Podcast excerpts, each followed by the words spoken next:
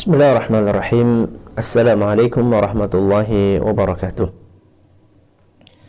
Alhamdulillah wa kafa wassalatu wassalamu ala rasulihil mustafa wa ala alihi wa sahbihi wa man iktafa amma ba'd.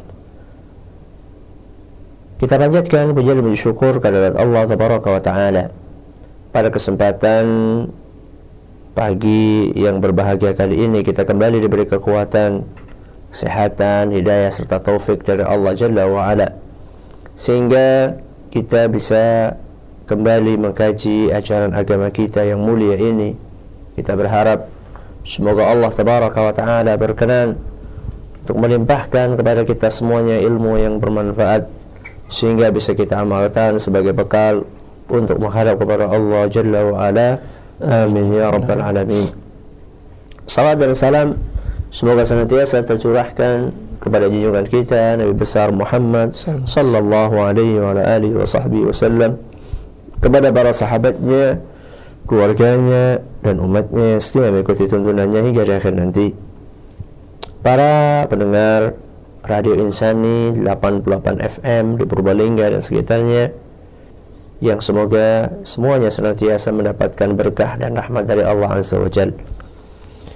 Pada kesempatan yang berbahagia kali ini insya Allah kita akan melanjutkan pembahasan tentang uh, seputar salat tahil batin. Yang saat ini kita akan mengkaji secara spesifik uh, cara sujud. Karena pada pertemuan yang lalu kita sudah membahas tentang uh, keutamaan sujud, ya, keistimewaan sujud, dan juga kita telah membahas pula, ya, kita telah membahas pula selain keistimewaan sujud, kita juga sudah membahas bahwa sujud itu hanya untuk Allah Azza wa Jal.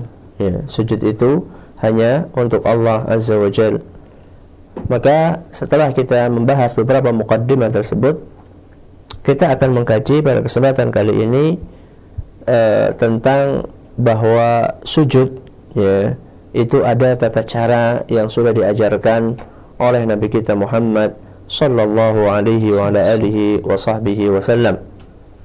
Apa sajakah cara yang sudah dicontohkan oleh Nabi kita sallallahu alaihi wasallam tersebut? Tentunya ya tentunya sebelum uh, kita membahas ini ya sebelum kita membahas uh, bagaimana cara sujud Nabi sallallahu alaihi wa alihi wasallam tentunya kita akan membahas terlebih dahulu bahwa sujud adalah merupakan salah satu rukun salat. Sujud adalah merupakan salah satu rukun salat.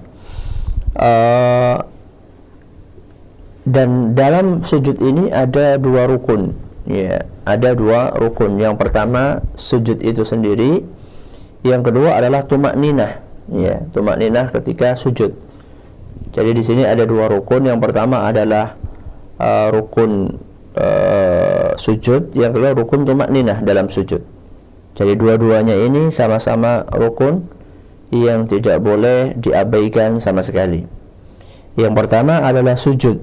Ya, sujud itu merupakan rukun salat karena diperintahkan oleh Allah Azza wa Jalla dalam Al-Qur'an. Antara lain dalam surat Al-Hajj ayat 77. Dalam surat Al-Hajj ayat 77 Allah Azza wa Jalla berfirman, "Ya ayyuhalladzina amanu ruk'u wasjudu wa'budu rabbakum waf'alul khaira la'allakum tuflihun."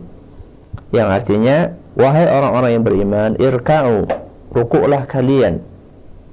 Ya, Wahai orang-orang yang beriman, rukuklah kalian, kemudian wasjudu dan sujudlah kalian. Wa'budu rabbakum dan beribadahlah kalian kepada Allah, kepada Rabb kalian waf'alul khaira dan lakukanlah kebaikan la'allakum tuflihun agar kalian mendapatkan keberuntungan. Jadi dalam ayat ini Allah Subhanahu wa taala secara tegas memerintahkan kita untuk rukuk dan untuk sujud ya, untuk ruku dan untuk sujud. Dan ini menunjukkan apa? Menunjukkan bahwasannya dua uh, amalan ini ruku dan sujud merupakan uh, rukun uh, rukun salat. Ya. Kemudian juga di antara yang dalil yang menunjukkan bahwasanya sujud adalah merupakan salah satu rukun salat adalah apa yang diriwayatkan oleh Imam Abu Dawud rahimahullah dan dinyatakan sahih oleh Imam Al-Hakim dan juga Az-Zahabi bahwa Nabi SAW pernah memerintahkan orang yang keliru dalam salatnya atau yang biasa diistilahkan dengan al, dengan hadis al-musii'u salatuhu. Jadi orang yang keliru dan salah dalam salatnya, Nabi SAW menasihati dia, kata beliau la salatun li ahadin minan nasi hatta Kata Nabi SAW, salat seseorang tidak akan sempurna. Ya, salat seseorang tidak akan sempurna kecuali setelah, ya, kecuali setelah beliau menyebutkan beberapa perbuatan-perbuatan amal-amal dalam salat kemudian beliau mengatakan summa yasjud hatta tatma'inna mafasiluh. Tidak akan sempurna salat seorang sampai melakukan A B C D kemudian beliau mengatakan sampai dia sujud. Ya, sampai dia sujud dan tumak ninah di dalam sujudnya ya, dan tumak ninah di dalam sujudnya yaitu uh, tenang ya uh, seluruh Eh, sendi-sendi uh, anggota tubuhnya. Makanya dalam beberapa uh, riwayat Nabi Wasallam juga memerintahkan uh, para sahabatnya untuk uh, menyempurnakan rukuk dan sujud. Uh, dan beliau juga mengatakan bahwa orang-orang yang tidak menyempurnakan rukuk dan sujudnya tidak tumak ninah innahu min aswa'in nasi sariqatan e, disebutkan dalam hadis bahwa orang yang tidak menyempurnakan ruku dan sujudnya alias tidak tumak ini adalah pencuri yang paling jahat. Subhanallah. Ini ada pencuri ternyata di masjid itu banyak pencuri. Ya, bukan hanya pencuri sandal saja. Ya, bukan hanya pencuri sepatu. Bukan hanya pencuri HP. Ini pencuri sholat.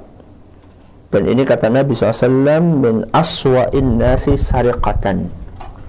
Termasuk salah satu pencuri yang terburuk. Nah, salah satu pencuri yang terjahat. Itu mencuri sholat.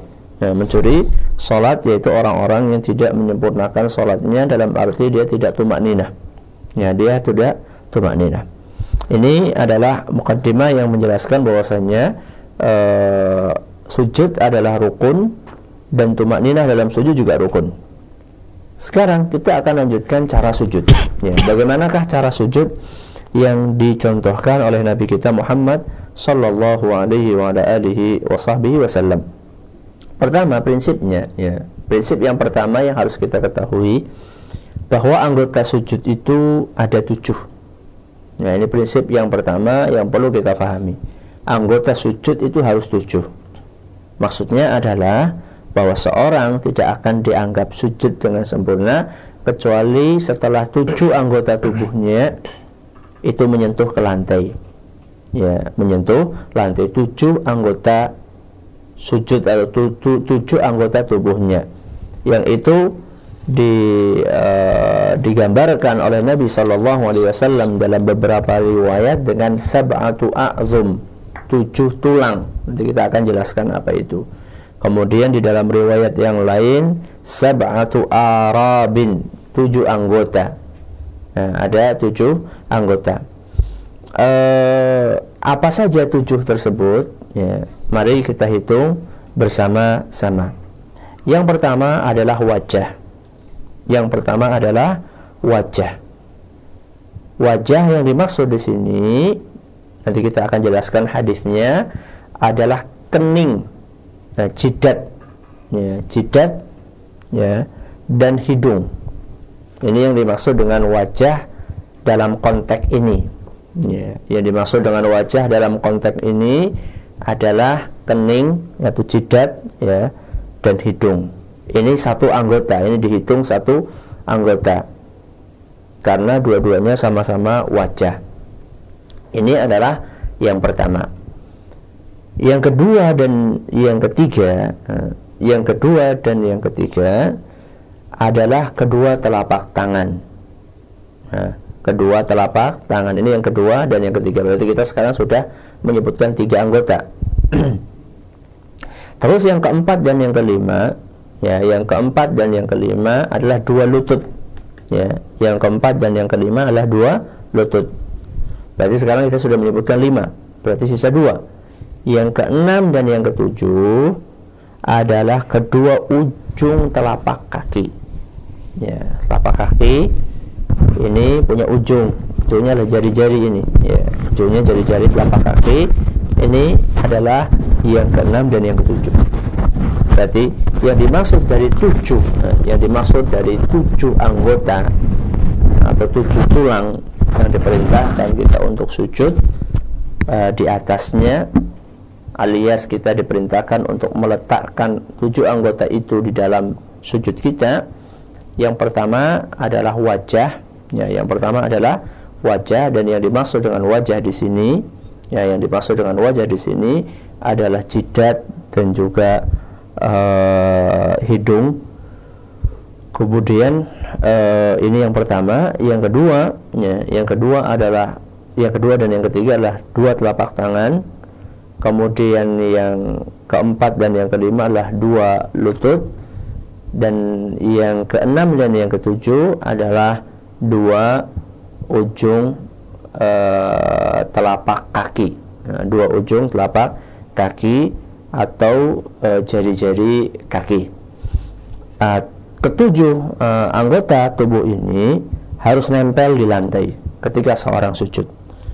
Dalilnya adalah sebuah hadis yang diriwayatkan oleh Imam Bukhari dan Muslim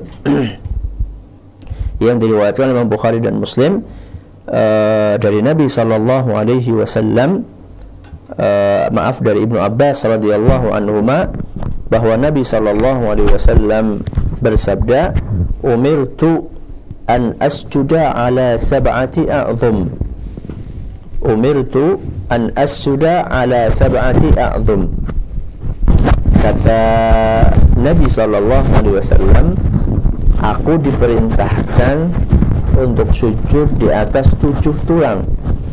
Aku diperintahkan untuk sujud di atas tujuh tulang Siapa yang memerintahkan? Ya Nabi Shallallahu Alaihi Wasallam. Eh, maaf, yang memerintahkan Allah Azza Wajal. Yang diperintahkan Nabi SAW.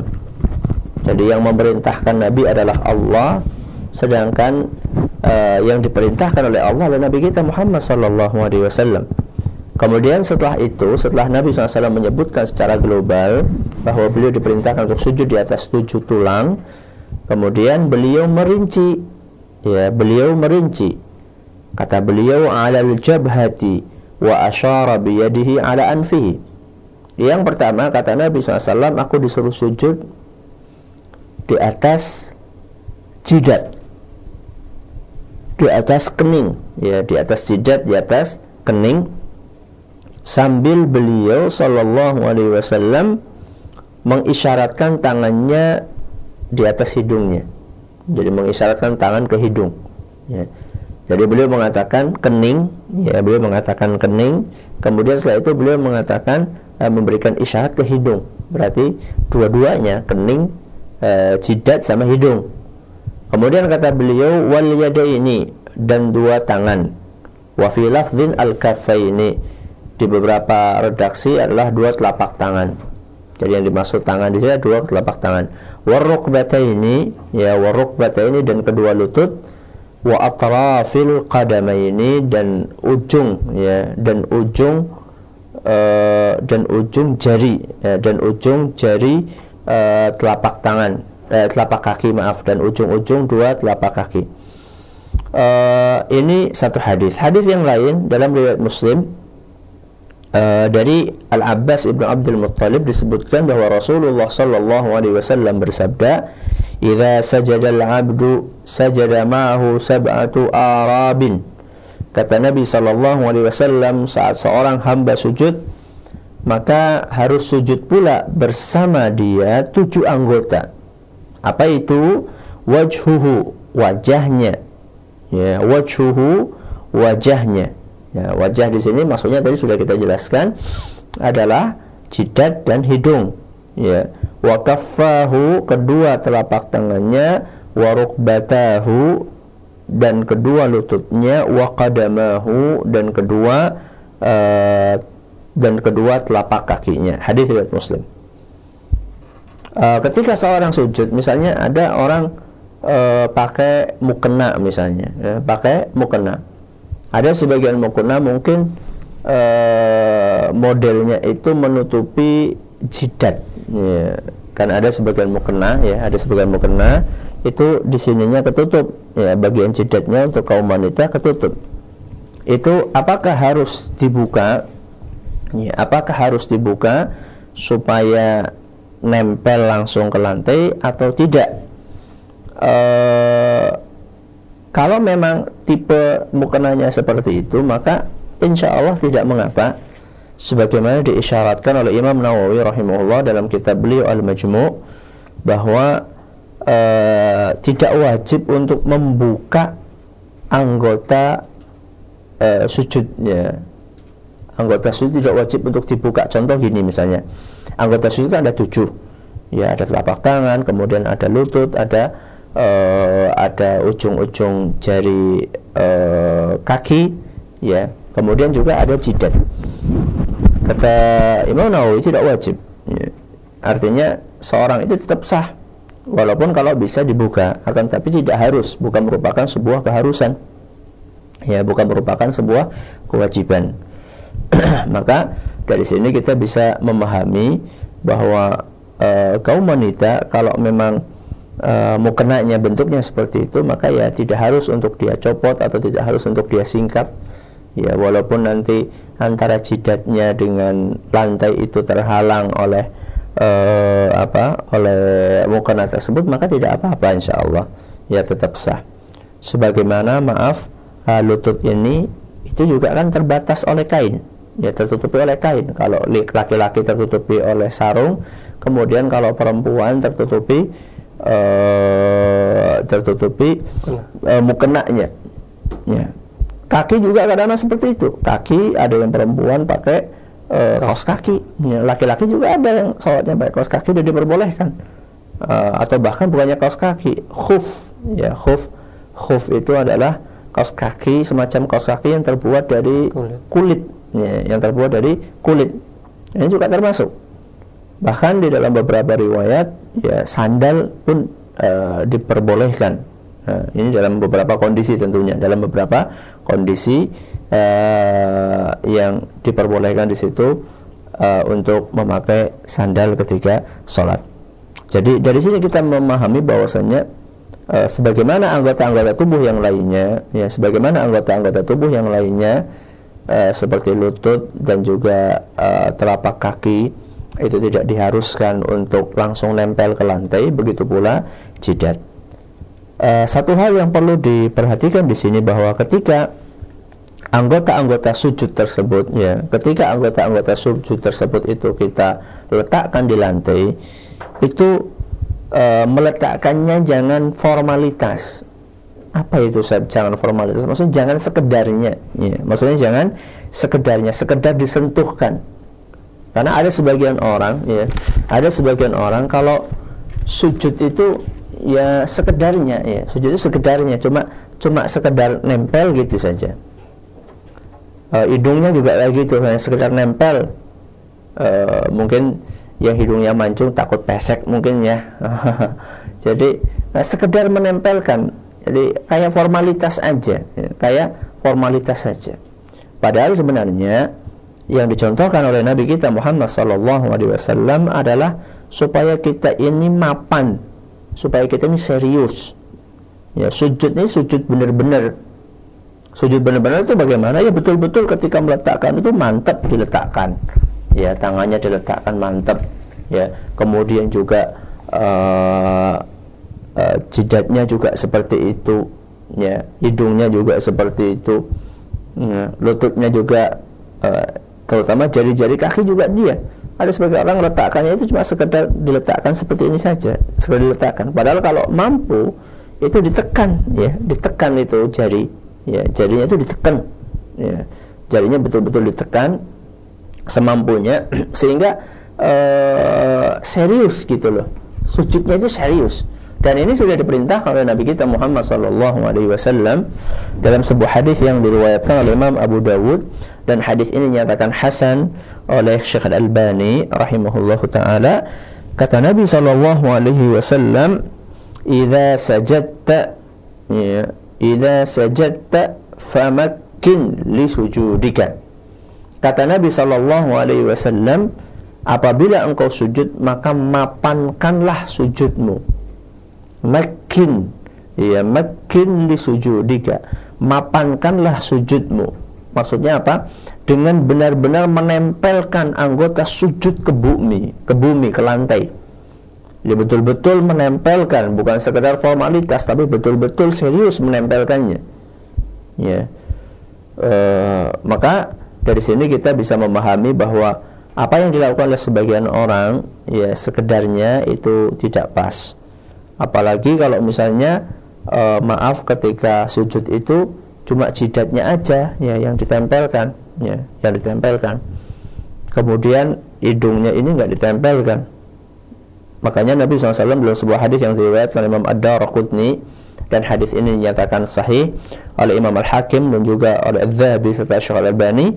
Kata Nabi SAW la salata liman la yusibu anfahu min al-ardi ma yusibu al-jabin ya. ma yusibu al-jabin la salata liman la yusibu anfuhu min al-ardi ma yusibu al-jabin ya yang artinya tidak ada solat bagi orang yang tidak menempelkan hidungnya ke bumi sebagaimana halnya dahi. Ya, tidak ada uh, tidak ada solat, ya, tidak ada solat alias solatnya ini ya tidak sempurna. Ya, solatnya tidak sempurna, tidak teranggap buat mereka yang uh, tidak menempelkan hidungnya ke lantai ke bumi ya sebagaimana dahinya dia tempelkan. Ketika orang menempelkan dahi uh, menempelkan jidat ke lantai itu kan nggak mungkin formalitas karena mau nggak mau dia jadi tumpuan jadi, kepalanya itu akan jadi di salah satu jadi, dijadikan tumpuan. Kan nggak mungkin kalau hanya sekedar meletakkan saja formalitas.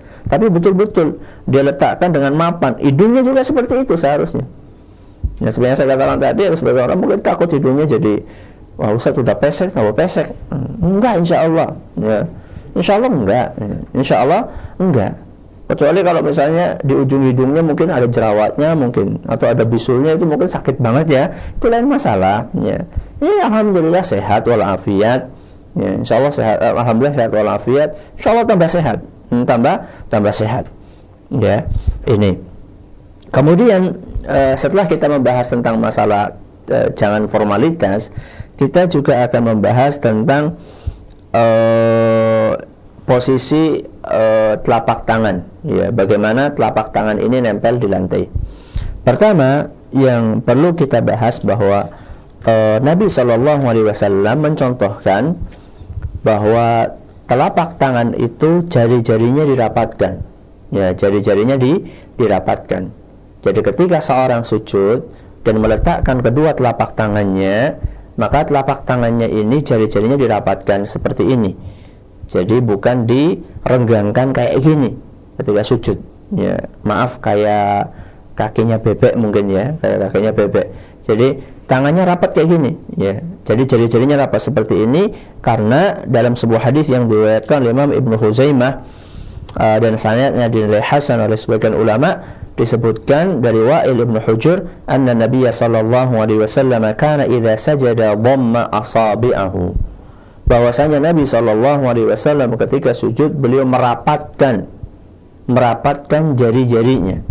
Merapatkan jari-jarinya. Ya. Setelah merapatkan jari-jari ini kemudian diarahkan ke kiblat.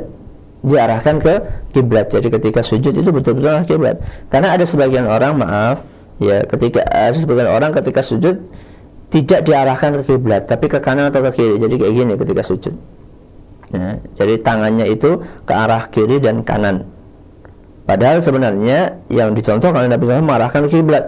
Sebagaimana uh, dalam hadis yang diriwayatkan Imam Al Baihaqi dan sanadnya dari sahih sebagian ulama kata Nabi uh, disebutkan dari Al Bara ibnu Azib kana Nabi sallallahu alaihi wasallam wajjaha asabi'ahu qibla al qiblah. Bahwa Nabi sallallahu alaihi wasallam ketika sujud beliau mengarahkan jari-jarinya ke arah kiblat mengarahkan jari-jarinya ke arah kiblat.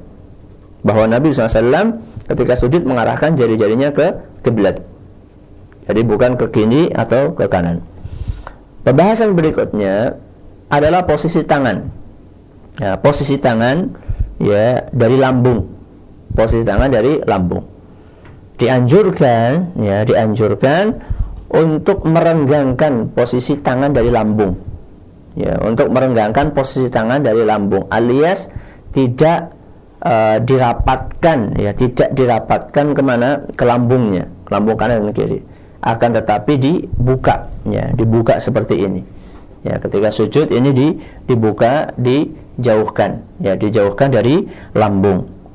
Sebagaimana disebutkan dalam sebuah hadis uh, yang diriwayatkan oleh Imam Abu Humaid As-Sa'idi rahimahullahu taala radhiyallahu anhu. Dan hadis ini diriwayatkan oleh Imam uh, disebutkan dalam kitab At-Tirmizi Sunan At-Tirmizi dan dinyatakan sahih oleh Syekh Al-Albani. Uh, disebutkan di situ wa nahha yadayhi an jambaihi.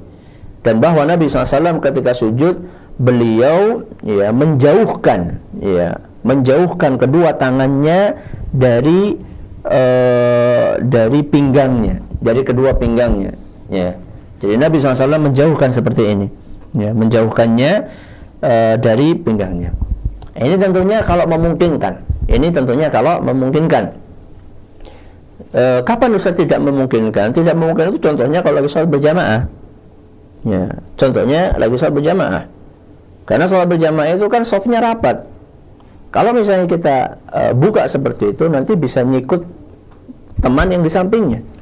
Ya akhirnya kalau kayak gitu nanti uh, saling uh, siap akan mengatakan siapa yang lebih kuat. Nah, akhirnya uh, kelahi nanti ketika sholat. Uh, jadi ini dalam kondisi ketika orang lagi sholat sebagai imam atau lagi sholat sendirian. Tapi kalau dia posisinya sedang uh, sholat berjamaah maka dia harus memperhatikan teman-temannya. Uh, maka di dalam sebuah riwayat disebutkan linu bi'aidi ikhwanikum. Berlembutlah ya berlembutlah kalian dengan tangan-tangan saudara kalian. Bersikap lembutlah kalian. Jadi jangan memaksakan. Jadi ini yang tadi saya sampaikan adalah ketika jadi imam atau ketika lagi sholat sendirian. Adapun ketika sholat berjamaah tentu hal itu sulit. Karena space ya tempatnya terbatas. Ya tempat sholat itu terbatas ketika berjamaah. Uh, berikutnya adalah tadi telapak tangan ini. Ketika kita letakkan di lantai apakah sejajar uh, dengan pundak ya atau sejajar dengan uh, telinga. Ya, atau sejajar dengan telinga. Jawabannya dua-duanya sama-sama diperbolehkan. Dua-duanya sama-sama diperbolehkan. Jadi bisa telapak tangan itu ketika diletakkan ke lantai bisa sejajar dengan uh, pundak bisa juga sejajar dengan uh, telinga. Ya. adapun dalil yang menunjukkan uh, bolehnya kedua telapak tangan ini sejajar dengan uh, pundak adalah apa yang disebutkan dalam hadis riwayat Tirmidzi dan nyatakan sahih Syekh Al-Albani kelanjutan hadis tadi dari Abu Humaid As-Sa'idi wa wada'a kaffai hadwa mankibaihi. Bahwa Nabi SAW ketika sujud beliau mensejajarkan ya mensejajarkan kedua telapak tangannya dengan uh, dengan pundaknya. Ya mensejajarkan kedua telapak tangannya dengan pundaknya uh, dan kadang-kadang ya kadang-kadang uh, sejajar dengan uh, kedua uh, hi, dengan kedua uh, telinganya. Sebagaimana diriwayatkan oleh Imam Abu Dawud yang Syekh Albani thumma sajada faja'ala kaffaihi bihidha'i udhunaihi. Kata Wa'il Ibnu Hujur kemudian Nabi SAW sujud dan menjadikan kedua telapak tangannya sejajar dengan kedua uh, telinganya ini uh, secara ringkas cara sujud saya akan ulangi ya saya akan ulangi dari awal secara ringkas bahwa sujud itu rukun sholat. Dan tumak ninah dalam sujud juga rukun sholat. Kemudian cara sujud cara sujud itu perlu diperhatikan ada tujuh anggota yang harus menempel uh, di lantai. Yang pertama adalah wajah ya yang pertama wajah. Wajah di sini yang dimaksud adalah jidat dan hidung. Kemudian kedua telapak tangan lalu kedua lutut dan yang terakhir adalah kedua uh, ujung jari-jari kaki. Uh, setelah itu uh, tidak wajib untuk uh, membuka dahi ya ketika nempel ke sujud uh, ke tempat sujud uh, sebagaimana diisyaratkan Imam Nawawi Lalu uh, kita juga sudah jelaskan bahwa anggota sujud itu ketika ditempelkan di lantai itu bukan sekedar ditempelkan formalitas, akan tapi betul-betul dimapankan, betul-betul di, dimapankan uh, serius ketika meletakkan. Uh, jari-jarinya ya jari-jari uh, telapak tangan ya jari-jari telapak tangan itu dirapatkan lalu diarahkan ke arah kiblat uh, berikutnya uh, kedua siku atau kedua tangan ini direnggangkan, dijauhkan dari uh, dari uh, pun, uh, apa ini pinggangnya ya dari pinggangnya dari pinggangnya dijauhkan. Ini kecuali ketika orang lagi berjamaah karena itu tidak memungkinkan. Uh, berikutnya adalah uh, letak uh, letak jari uh, letak telapak tangan ini adalah sejajar dengan pundak atau sejajar dengan kedua uh, telinga ya atau sejajar dengan kedua telinga. Ini ringkasan apa yang kita sampaikan pada kesempatan kali ini. Semoga bermanfaat. Kita dengarkan pertanyaan-pertanyaan yang mungkin sudah masuk ke meja redaksi kami. Ya silakan. Nah, Ustaz Jazakallah khairan atas pemaparan materi di kesempatan hari ini. Berkenaan tentang sujud yang insya Allah sudah cukup detail dan mungkin Alhamdulillah kesempatan pagi hari ini sudah masuk beberapa pertanyaan yang insya Allah akan segera kami angkat kepada beliau Ustaz di kesempatan pagi hari ini insya Allah. Baik Ustaz, uh, kita langsung ke pertanyaan Ustaz. Yang pertama, datang pertanyaan dari pendengar Radio Insani, Ummu Ati yang ada di gereja Ustaz. Uh, beliau yang pertama menanyakan tentang redaksi yang beragam di dalam ruku dan sujud setelah beliau mengikuti kajian ini kadang beliau lupa sehingga akhirnya yang dibaca di dalam rukuknya subhana rabbiyal azim kemudian dalam sujudnya itu subhanakallahumma rabbana wa bihamdika allahumma gfirli namun bolehkah kalau itu terbalik Ustaz yang subhanakallahumma rabbana wa bihamdika allahumma gfirli di ruku dan di sujudnya subhana rabbiyal azim karena mungkin lupanya di sini disampaikan kalau kadang sebaliknya. Oh, gitu. Bagaimana? Yeah. Uh, banyaknya redaksi itu menunjukkan kata sebagian ulama bahwa itu semuanya boleh untuk dibaca. Itu semuanya boleh untuk dibaca baik subhanakallahumma wa bihamdik dan seterusnya atau uh, subhanallahil a'la atau subhanallahil azim itu boleh uh, dibaca uh, baik dalam rukuk maupun sujud. Tapi tadi yang uh, redaksi pertanyaannya tadi kelihatannya kalau keliru e, membaca bacaan ruku untuk sujud atau sebaliknya hmm. ya. Wallahu alam e, kalau memang keliru dia tidak sadar ya semoga Allah mengampuni ya semoga Allah mengampuni. Akan tapi ini tentu menunjukkan bahwa hmm, banyak di antara kita ini ketika baca itu bacanya itu kayak mesin ya, ya jadi bacanya kayak mesin tidak dipikirkan ya tidak di, dipikirkan. Seandainya uh, orang itu ketika sholat dia memikirkan apa yang dia baca jadi keluarnya itu tidak secara refleks tapi betul-betul dipikirkan insya Allah itu tidak akan terjadi dengan izin Allah Azza kalau misalnya seorang terlupa uh, jadi uh, refleks gitu kelepasan tanpa dia sadari ya semoga Allah mengampuni. Akan tetapi uh, tidak seyogianya ya tidak sepantasnya seorang itu dalam sholat ketika mengucapkan bacaan-bacaan itu bacaannya keluarnya itu dengan refleks. Ya, dengan refleks itu dalam arti tidak uh, diresapi maknanya Allah alam besar nah Nah, jazakallah khair atas jawabannya.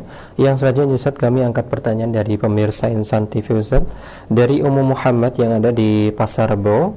Beliau menanyakan e, bolehkah zikir setelah sholat itu dilakukan sambil beraktivitas dikarenakan setelah sholat uh, anak atau bayi menangis dan mungkin juga ada uzur yang lainnya. Tafadhal. Ya. Yeah. Uh, pertama perlu disampaikan bahwa sesempurna sempurnanya zikir adalah ketika zikir dilakukan secara konsentrasi. Dalam arti orang itu ketika melakukan zikir ini dalam posisi yang sempurna, dalam posisi yang tenang, ya, ya dalam posisi yang uh, posisi yang sempurna lah posisi seorang tidak tersibukkan dengan hal yang lainnya karena memang zikir itu e, sebenarnya bukanlah sekedar amalan lisan saja akan tapi zikir itu juga e, perlu dukungan dari hati sebagai media untuk meresapi zikir tersebut sehingga zikirnya itu betul-betul zikir yang bisa menghasilkan e, yang bisa menghasilkan uh, perilaku baik dalam kehidupan. Uh, itu idealnya seperti itu. Jadi zikir itu idealnya adalah uh, diresapi maknanya sehingga membutuhkan konsentrasi yang penuh. Akan tapi seperti yang tadi disampaikan oleh saudari saudari penanya bahwa kadang-kadang kondisi tidak memungkinkan. Seperti misalnya habis sholat atau anak nangis misalnya. Ya, dalam kondisi seperti itu, maka insya Allah tidak mengapa. Tidak mengapa disambi. Ya, tidak mengapa disambi uh, sambil melakukan aktivitas yang lainnya. Uh, ya sambil lisannya berusaha untuk berzikir. Itu tidak mengapa karena memang kondisinya menuntut hal itu. Tentunya kalau tidak ada kondisi yang mendesak ya tidak sepantasnya seorang melakukan itu. Jangan sampai setiap habis sholat selalu ada saja. Ustaz disambil sambil masak, ya masak itu kan dikir itu kan cuma sebentar insya Allah. Dikir kan cuma sebentar. Paling berapa menit, dua menit, tiga menit, lima menit paling maksimal. Setelah itu bisa melakukan aktivitas yang lainnya. Nah, ya. Yeah. Nah, Jazakallah khairan semoga bisa dipahami oleh Muhammad yang ada di Pasar Rebo. Berikutnya Ustaz kami kembali angkat pertanyaan dari Radio Insani atau pendengar Radio Insani dari hamba Allah yang tidak menyebutkan namanya. Beliau menanyakan tentang posisi berdiri hmm. bagi sholat berjamaah dengan dua laki-laki, imam dan makmumnya, kemudian lima wanita. Apakah dua laki-laki ini tetap sejajar atau bagaimana Ustaz? Tafadhol. Kalau imam uh, makmumnya dua, makmumnya dua. Makmumnya satu. Oh, makmumnya satu, ya, sejajar. Ya. Jadi kalau misalnya makmumnya cuma satu, berarti dua itu sama imam sejajar. Meskipun ya meskipun di belakangnya ada eh, wanita-wanita uh, yang sholat uh, ikut berjamaah. Nah, enam saja jazakallah khairan. Selanjutnya saat kami akan sampaikan pertanyaan dari pemirsa Insan TV dari hamba Allah yang tidak menyebutkan namanya. Beliau menanyakan ingin penjelasan tentang bismillah yang disir atau tidak dijahar dalam sholat yang berjamaah secara jahar. Hmm. Beliau mempertanyakan bukankah bismillah itu bagian dari surat Al-Fatihah? Mohon yeah. penjelasannya. Uh, perlu diluruskan di sini bahwa ketika orang itu membaca secara sir ya itu bukan berarti dia tidak membaca. Ini yang kadang-kadang sebagian orang uh, keliru dalam memahami bahwa dikiranya orang yang mengawali bacaan Al-Fatihahnya dengan Alamin dikiranya dia nggak baca. Dikiranya dia nggak baca basmalah. Nah dikiranya dia tidak membaca basmalah. Padahal dia membaca. Cuman membacanya dengan suara yang lirih. Sehingga toh seandainya basmalah itu dianggap bagian dari surat Al-Fatihah dan ini juga pendapat yang kuat dan ini yang wallah alam kami cenderung kepada pendapat ini karena memang ada khilaf di antara para ulama apakah basmalah itu bagian dari Fatihah atau bukan. Sebagian ulama mengatakan basmalah itu pembuka saja sebagaimana di dalam surat-surat yang lain dibuka dengan basmalah. Akan tapi sebagian ulama yang lain dan pendapat yang lebih kuat basmalah bagian dari Fatihah. Nah, basmalah bagian dari Al-Fatihah. Jadi uh, buat mereka yang mengatakan bahwasanya basmalah itu uh, bagian dari Fatihah, dia akan membaca, akan membaca basmalah tersebut, akan tetapi dia bisa baca dengan lirih, bisa baca dengan keras. Ya. Yang baca dengan lirih dia juga telah membaca, cuman suaranya lirih. Yang membaca dengan keras, ya dia telah membaca jelas karena dia suaranya keras, kedengaran. Jadi mereka yang membaca lirih, dia tetap membaca, cuman suaranya lirih. Dan dia sudah dianggap telah membaca basmalah walaupun suaranya lirih. Ya namanya membaca itu kan nggak harus keras. Ya namanya kata-kata membaca itu harus keras. Contoh misalnya anda membaca koran. Apakah anda akan membaca dengan suara yang keras? Tentu tidak. Ya tentu tidak. Atau membaca buku misalnya. Ya, atau membaca buku. Anda bisa membacanya tanpa dengan suara yang keras. Hanya sekedar untuk hanya sekedar e, menggerakkan bibir anda dan lisan anda. Jadi e, ingin saya ingatkan di sini bahwa baik mengeraskan basmalah atau mensirkan melirihkan basmalah dua-duanya sama-sama ada hadisnya dari Nabi kita Muhammad sallallahu alaihi wa alihi wasallam. Nah, Nah, Musa jazakallah khairan atas jawabannya. Semoga dapat dipahami dan dimaklumi tentunya tentang perkara ini. Baik Ustaz, yang selanjutnya kami akan angkat pertanyaan dari pendengar Radio Insani. Dari Mbak Arini yang ada di Purbalingga Beliau meminta atau mohon penjelasan tentang kapan dimulainya isyarat uh, telunjuk ketika tasyahud ataupun uh, yang seputar tentang yeah. menunjuk itu? Uh, ini ringkas saja ya karena nanti insya Allah akan masuk pembahasan masalah itu jawaban ringkasnya adalah mulai seorang membaca uh, at-tahiyat uh, at-tahiyatu lillah atau at-tahiyatul mubarakat jadi begitu dia duduk kemudian begitu dia duduk dia akan mengawali at-tahiyat dia langsung mengacungkan jari telunjuknya sampai akhir. Nah. Nah, Ustaz jazakallah khairan. Yang selanjutnya Ustaz kami akan angkat pertanyaan dari pemirsa Insan TV yang ada di Cijampek. Beliau menanyakan Ustaz eh, anggota sujud ketika eh, mengarah ke lantai atau di lantai apakah harus ditekan atau hanya sekedar menempel? Itu yang pertama Ustaz. Ada satu lagi tentang sujud tilawah. Caranya bagaimana? Ustaz ketika ada surat al-alaq dan yang semisalnya ya uh, tadi seperti yang sudah saya sampaikan ditekan artinya dimapankan tidak sekedar nempel tadi kan sudah saya sampaikan jadi bukan sekedar ditempelkan akan tapi juga ditekan. Akan tapi ini semampunya ya, ditekan semampunya bukan hanya sekedar ditempelkan, diletakkan. Makanya tadi mengatakan Nabi SAW idza sajadta famakin. Ya kalau kamu sujud maka uh,